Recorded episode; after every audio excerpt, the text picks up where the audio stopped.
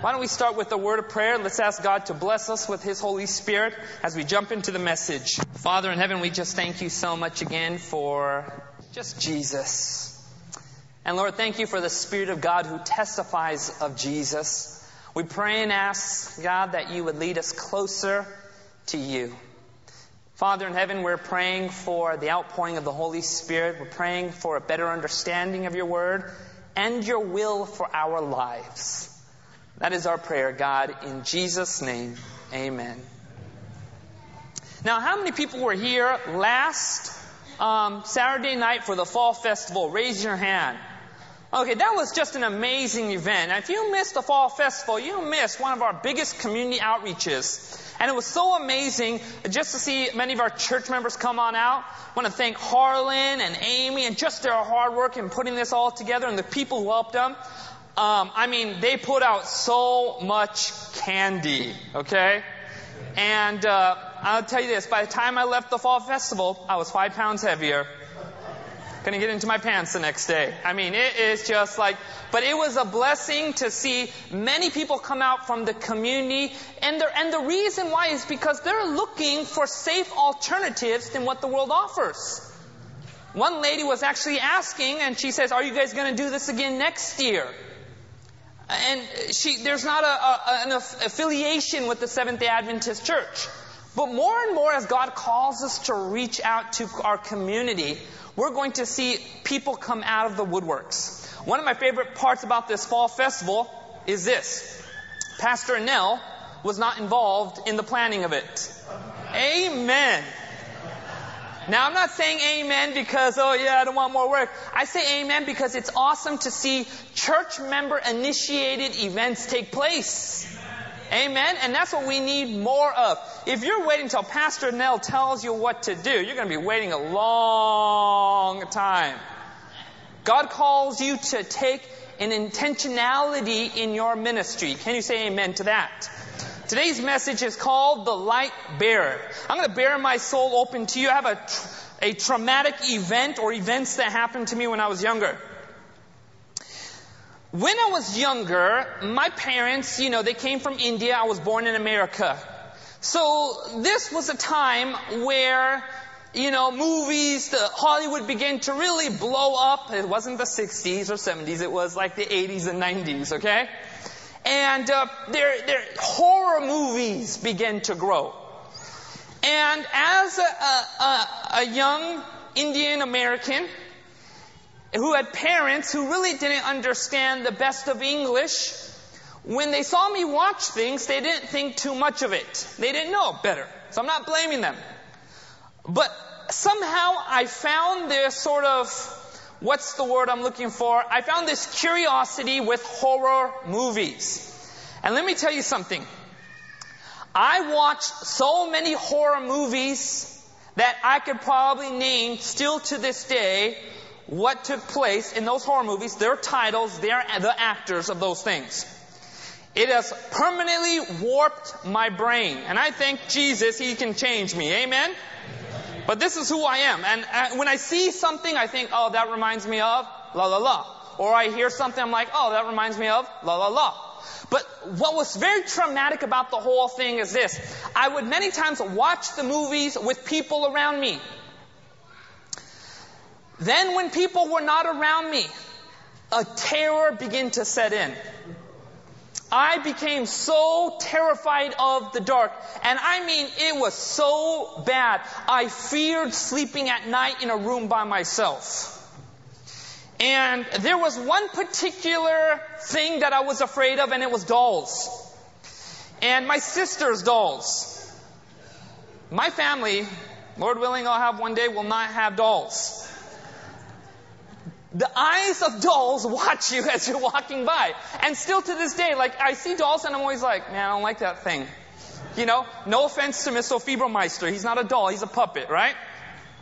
So anyways, I, I, I grew up like this. I actually feared the nighttime for a certain phase of my childhood. I really feared it. I mean, it was so bad. I remember one night, my mom, she's like, you're going to have to sleep in that room. Your sister's in that room. You guys are going to sleep on that bed. You'll be okay. I was like, okay. I'm older than my sister. I'm not afraid. It was on the other side of the house. turned off the light, and instantly I began to see shadows moving around. And I got so scared, I actually turned on the light and I ran towards my mom's room and I began pounding on the door. I'm like, Mom, let me in, let me in, right? And she's like, no. And I'm like, Mom, let me in. I don't want to sleep here alone. She's like, no. You know, she knew what I was afraid of, but she didn't want to have it. So this is how I grew up. In fact, I was so terrified of dolls at this certain phase of my childhood. I never forgot one day I actually took a doll, my sister's doll. It was this one particular doll. I walked over to the oven. This is exactly what happened. And I made sure my mom was in the living room, okay? So I went in the kitchen. I turned on the oven.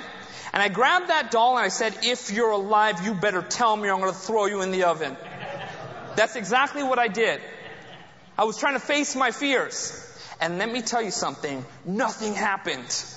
Like something should happen, right? Nothing happened, right? But you know what's so interesting about this is that through this time of my just horrifying, you know, reality at that time, there was something that brought an element of comfort to me.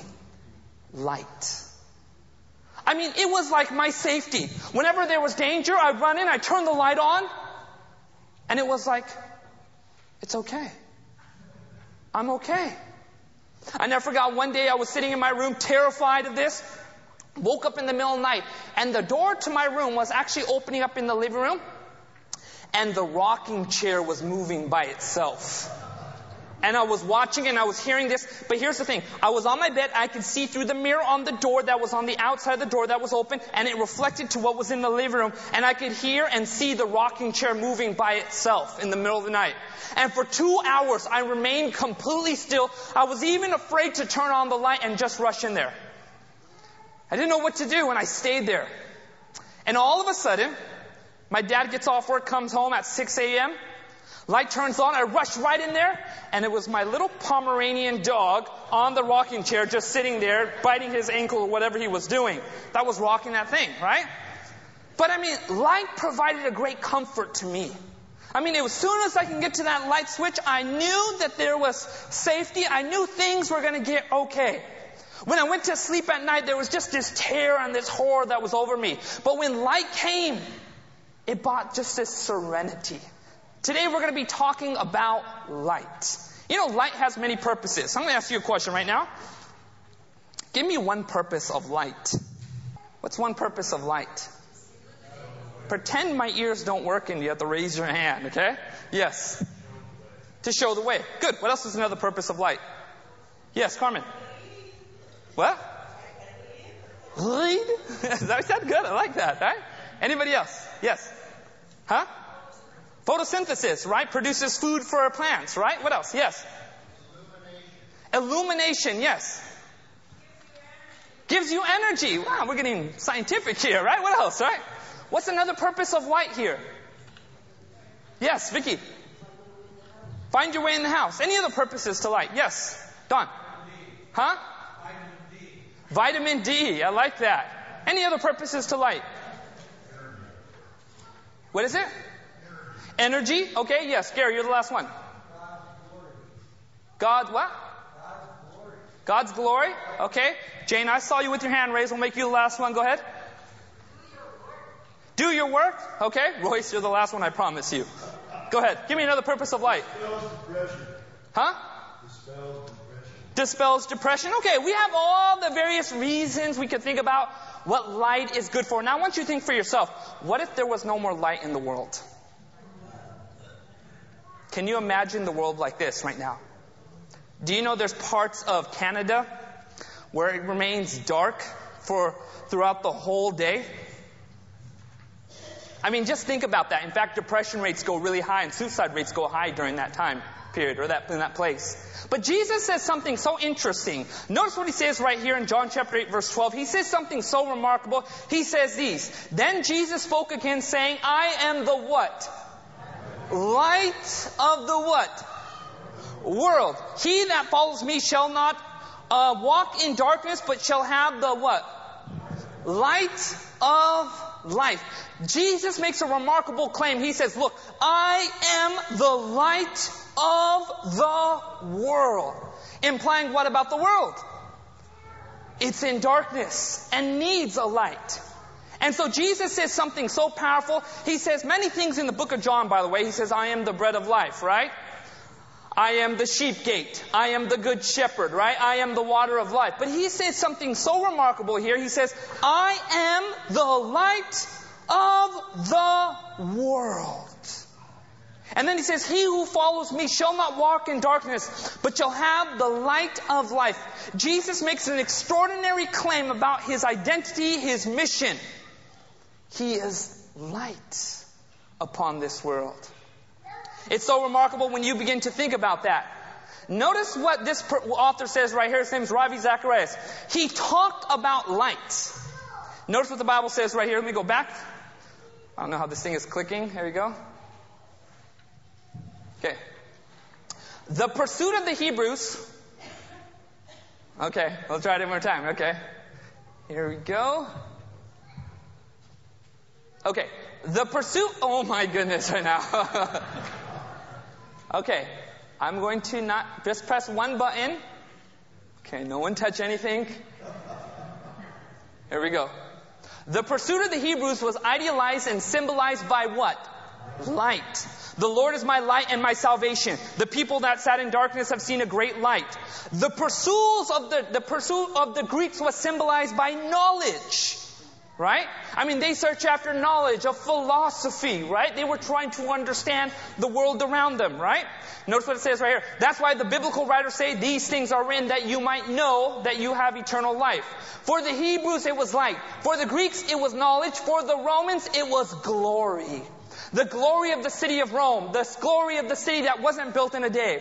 And here we have it. The Apostle Paul, a Hebrew by birth, a citizen of Rome, living in a Greek city. Very interesting. Had to give them the ideal of his ethic. This is interesting. I want you to pay attention to this. He says this in, in Corinthians. God who caused the light to shine out of darkness has caused his light to shine in our hearts to give us the light of the knowledge of the what? Glory, Glory of God. Now notice this, in the face of who? Jesus Christ. So here you have the Jews who sought after light. You see it throughout the scriptures. They were searching after light and what this represented, the will and the word and the revelation of God. And then you had the Greeks who were constantly looking for knowledge and wisdom. Then you have the Romans that were out conquering, trying to build up glorious Rome. And so here Paul is, who's part of all these other systems, says, you know what? I want you to see something. The light of the knowledge of the glory of God. If you want to see all these things that you are pursuing, you can see them in who? Jesus. Can you say amen to that? You can see them in who? Jesus. For the Apostle Paul, the ultimate ethic was not an abstraction, not symbolized merely by light, not merely by knowledge, not merely by glory, but in the very face of our Lord. Can you say amen to that? And this is the actual verse right here found in Second Corinthians chapter four verse six. Here Paul is communicating to many believers. God who caused the light to shine out of darkness has caused this his light to shine in our what? Hearts, to give us the light of the knowledge of the glory of God in the face of Christ Jesus our Lord. Can you say amen to that? When you look at the life of Christ, and as over the last few weeks we've been talking about Jesus being uplifted more and more in our church, that all the teachings of the truth are designed as a pedestal to promote Jesus as our reason, our cause, our mission, our belief. Amen. But as we see this more and more, in a world that's becoming darker and darker, God calls us to let this shine, let this light shine brighter than ever before. Can you say amen to that? Notice what C S Lewis says right here. I believe in Christianity as I believe that the sun has risen. Not only because I see it, but because by it I see what? Everything else. Now, one day I was walking in the dark at camp meeting. You guys been to camp meeting before? Good. Walking at night. As I was walking at night, all of a sudden, I stop. Just abruptly stop. There was a thud. I looked down, and there's a trailer hitch that my shin just hit. Has anybody ever hit their shin against a trailer hitch? They need to have a separate hospital for those kinds of things, right? I mean, this is an excruciating pain. But I want you to understand something, that in a dark room or a dark place, people fall, they trip over something, they hurt themselves. They don't see what's in that room. Are you listening to me? And so what Jesus is providing, when he says, I am the light of the world, what we are seeing in Jesus is a moral compass. A way to understand what right looks like and what wrong looks like.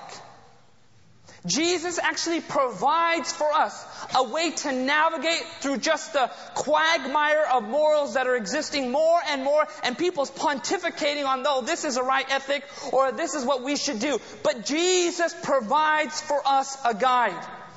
His whole life is the revealed picture of God. Jesus is the perfect photograph of the Father. And throughout his life, we can see the way that he dealt with people, the way that he was obedient to God, and all these things. And what we find in Jesus is our perfect example. Can you say amen to this? You know what's very interesting, in all different cultures, different religions, Jesus is still respected. You know, I'm reading this book right now. It's for one of my classes. It's written by this Middle Eastern woman who is very much a devout Muslim. That's her religion. That's what she grew up with. But somewhere in the middle of the book, I noticed something. She's talking about her relatives and how she had one relative who was a Christian. And this person told her that Jesus was the Messiah. And she said, you know what? I began to think about this. Jesus is our Messiah. And then it just goes on to the next paragraph and the next subject. And just for this moment, you see this insertion of a thought that's there. That this woman knows something about Jesus. Ladies and gentlemen, when Jesus said he is the light of the world, he wasn't meaning just Modesto. Can you say amen to that? When he is the light of the world, what he means is, I am the light for the entire world. The world sees Jesus as the ultimate moral guide, whether or not they accept it or follow it. Either way, they see his life as something that is powerful. Ladies and gentlemen, people don't die for lies. When you look at Christ and you see who he really is, it is through him that we begin to see the world as well. How does Jesus view the world? So many times we've gotten so good at having our own form of justice. Our form of justice looks like something like this. They did this, therefore they deserve that. We've developed this ethic that is actually outside the way that Christ thinks. But I believe that God is calling us to see with his eyes, the way he really is. And we will be challenged by that more and more. Can you say amen to that? In fact, everybody take your Bible. Let's go to Matthew chapter five. Matthew chapter five.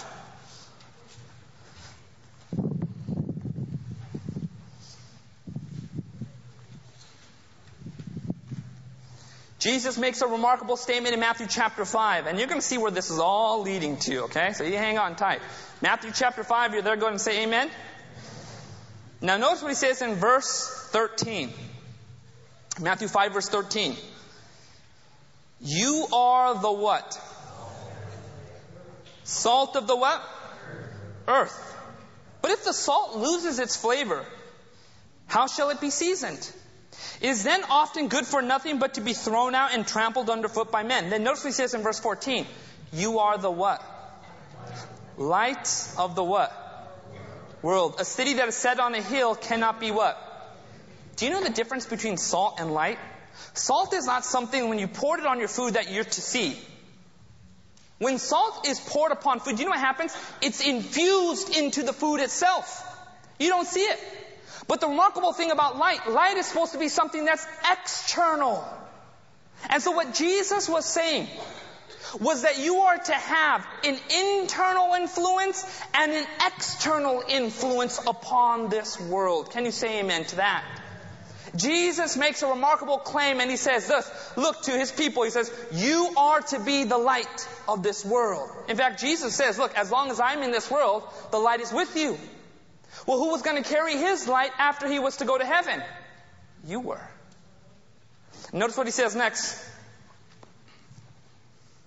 Verse fourteen, you are the light of the world. A city that is set on a hill cannot be hidden, nor do they light a lamp and put it under a basket, but on a lampstand, and it gives light to the what? All who are in the what? House. Now notice what he says in verse sixteen. This is the way you do it then. Let your light so shine before men that they may see your good works and glorify your what? Your Father in heaven. This is such a remarkable claim that Jesus makes. He says, look, you are to be light bearers to this world. As Jesus was the ultimate light bearer to this world, he says to his people, now you are to be light to this world. And he says, the way you do it is you let your light shine. In other words, you remove those things that are blocking the light. The light will shine. The only way it wouldn't shine is if something's simply covering it.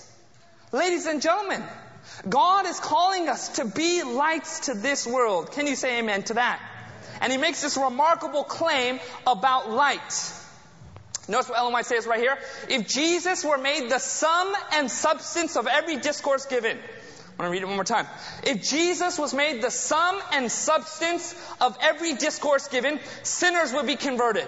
By the message borne, they would know what they have done, they would have to do to be saved. Lift him up, the man of Calvary, higher and still higher. He who draws near to Christ need not to try to shine. As he beholds the Savior, he catches the divine rays of light from the Sun of Righteousness. And he can, notice this, cannot help shine. Ladies and gentlemen, God is not calling you to have, uh, try, you know, to... to you know, hesitantly, reluctantly to try to be a witness. You see, when you spend time with the light, the light is on you. And the light begins to shine. And this is such a powerful thought when you begin to realize this. You see, the key to witnessing is to spend time with the light. Amen? Let's continue with this. He cannot help shining. The light that is in him shines forth in clear, bright rays, in words and works of righteousness. Christ's grace dwells in him richly, and heaven's light shines through him. He honors Christ by complete obedience. Now notice this. He is stimulated to more vigorous action in the cause of God as he imparts that which the Lord gives him. More and more as this light is being shared, he has begins to have this more desire and earnest sincerity to share even more. He who is a light, what? Bearer in the world. Are you a light bearer in the world? You're like, maybe.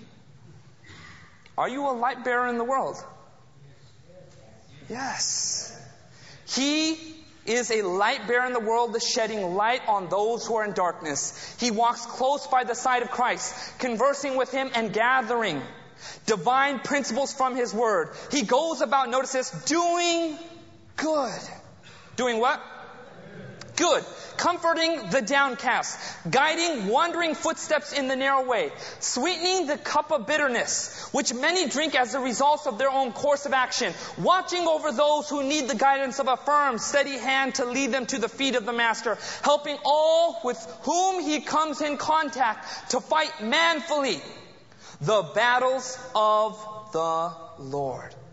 Ladies and gentlemen, God is calling you to be more of a light. And do you know what light ultimately is? Light is environment. You hear what I just said? Light is environment. Do you know if you take this plant right here, by the name of Paul, and you put him in good environment, do you know what happens? He will grow more, right? To eight feet tall, right? But notice this. I want you to think of witnessing not so much as like, man, I just need to try harder. God is saying, be good environment to people. And you know when you're good environment to people, growth happens. Growth begins to change. People begin to change. And they begin to automatically respond to what's happening. You know, we have these um, Teen Bible Academy programs that happen. It's interesting. Many times we'll have these kids who are just like, I don't want to be part of this. I'm going to call mom. I'm going to go home. They're on their cell phone, tablet, or whatever they got tattooed on them these days, but right? And anyway, so he's like, these kids, will get them. And they're just, they have nothing to do with spirituality. They really don't want to do anything with it. But then what we'll do is we'll surround them by young adults who love the Lord.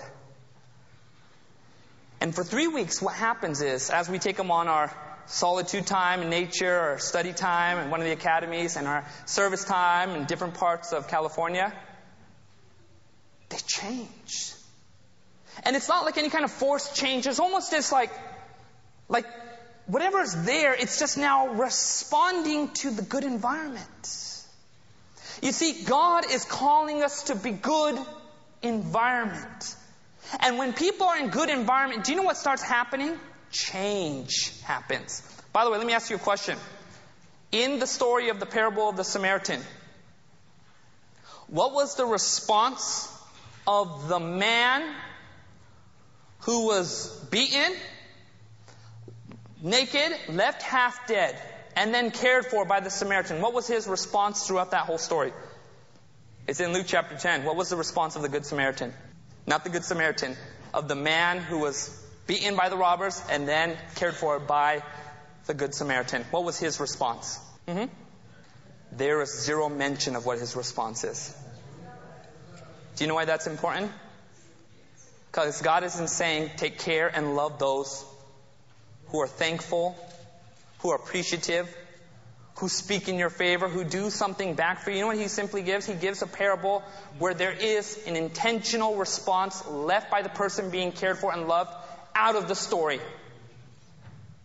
And do you know what Jesus says to the man who originally asked the question? He says these things.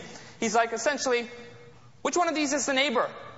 And the man says, grumbling, the, the Samaritan. And then he says, go and do likewise. What Jesus was actually asking the man was, what has God done for you? What has God done for you? He picked you up on the side of the road. You have a life now, a blessing. You have the grace of God upon you. And then he essentially says, do what God has done for you. By the way, do you know when in Adam's life the fulfillment of the law took place? We've been having a lot of quiet time together recently. When in Adam's life was the fulfillment of the... When was the law fulfilled in Adam's life? And think before his fall. Jan. Before his fall. Yeah. When in Adam's life was the law fulfilled? It's funny how you guys are struggling right now. You're like, ah. Here's the thing. The law is to love the Lord God with all your heart, soul, and mind, and to love your neighbor as you yourself. Let me ask you a question. Adam loved the Lord God with all his heart, soul, and mind. But who was he loving as his neighbor? Notice this. It was only when Eve was created that the law could be wholly fulfilled in Adam's life. Are you tracking with me so far? Yes or no? Are you guys listening to me right now?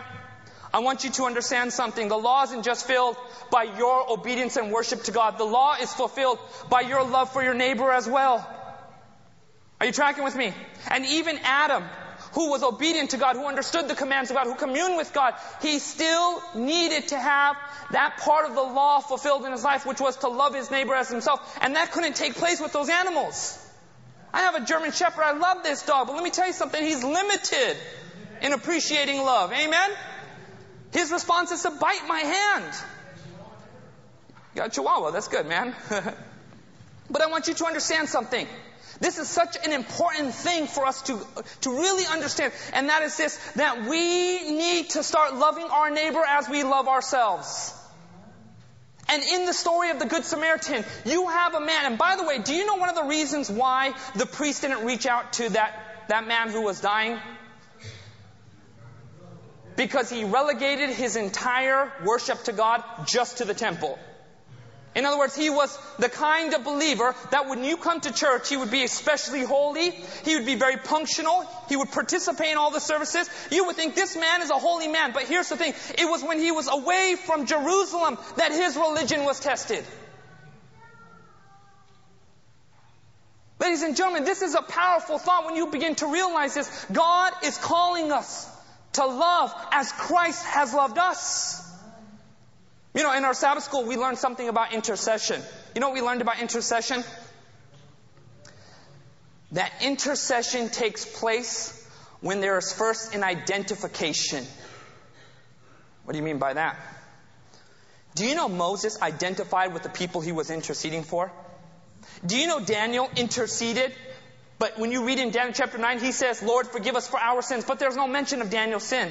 When you read about Jesus, do you know why he can be our high priest and intercede for us? Because he identifies with humanity. Do you hear what I'm trying to say to you guys? We need to identify with the world around us. And I don't mean identify with sins or transgressions. I mean, we need to identify, these people are struggling. Are you tracking with me? Yes or no? God is calling us like never before to let this light shine, to remove those things that are preventing people from being loved. You know, we're going to get to heaven one day. And I believe the ultimate question Jesus is going to ask is, who's with you? Who's with you? Who's with you? This light needs to shine. We are called to be light bearers. And I really want to challenge you with this thought. Lord, help me to love when I don't get anything back. Help me to love even when I don't hear or sense anything. You know, I was counseling somebody who's not part of our church. The name will not be mentioned. Some time ago. And it was very interesting. In this particular situation, they were struggling with something. And I realized something. They had a view of the gospel. And that view completely affected the way they treated other people. And so I shared with them the love of God. And they said, yeah, I know God loves me. Like, I get that part. But I know He also has limits. I know that when I don't spend time with Him or I don't do the things He asks me, God stops loving me. And you know what I shared with her? I said, you're wrong about that. You're absolutely wrong about that. God still loves you. God still cares about you and He wants to spend time with you. Sure, you're hurting yourself when you're removing yourself, but God's love for you has not ceased. And then you know what I begin to share with her? That this is being played out in even her relationships. That when she has a problem with somebody, strife happens, you know, she just separates herself from that individual.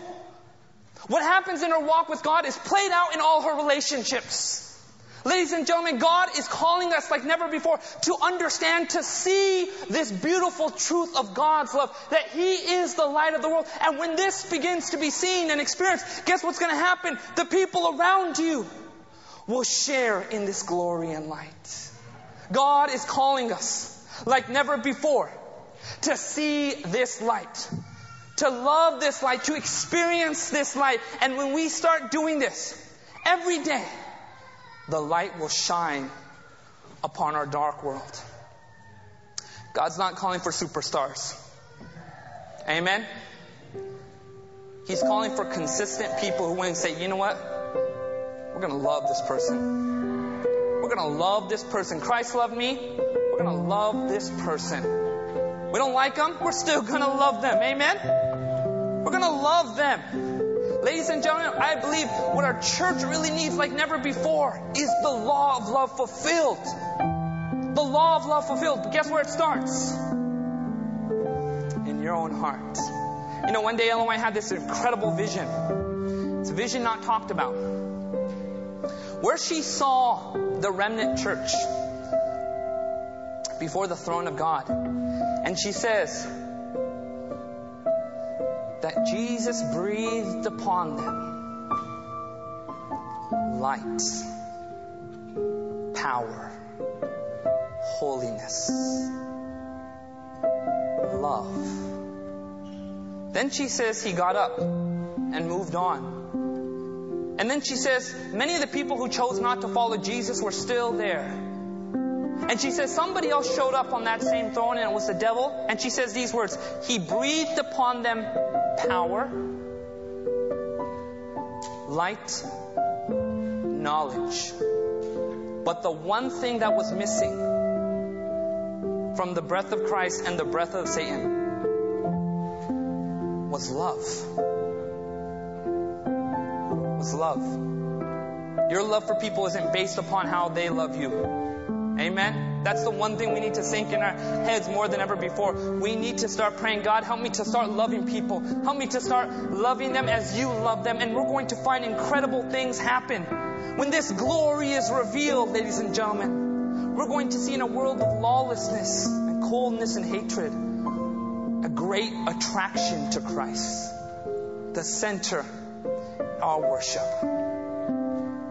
You are the light of the world. You are the light of the world. You are the light of the world. Thank you.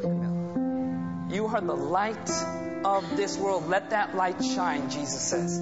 Look at your life as a light to this dark world. It's our prayer. Why don't we bow our heads for a word of prayer? Father in heaven,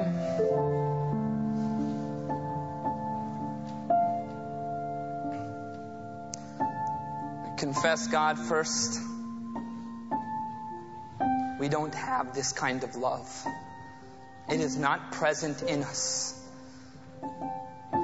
Lord, we're praying for a deeper love, a love that only heaven can bestow upon us, God. God, help us to love as you love. It's not natural in us, Lord, and parts of our hearts resist that, but God, help us to love as you love. And if there's something in our own heart that's not even understanding, God, how much you love us, first change that. We thank you that you care for sinners such as us, that you love us, God, even in our follies and our mistake. But we thank you, God, that love changes and transforms us. Father in heaven, you said to us, you are the light of this world. God, may that be fulfilled in our lives. May the law of love be fulfilled in our lives. Thank you. In Jesus' name we pray. Amen. This media was brought to you by Audioverse, a website dedicated to spreading God's Word through free sermon audio and much more. If you would like to know more about Audioverse, or if you would like to listen to more sermons, please visit w w w dot audioverse dot org.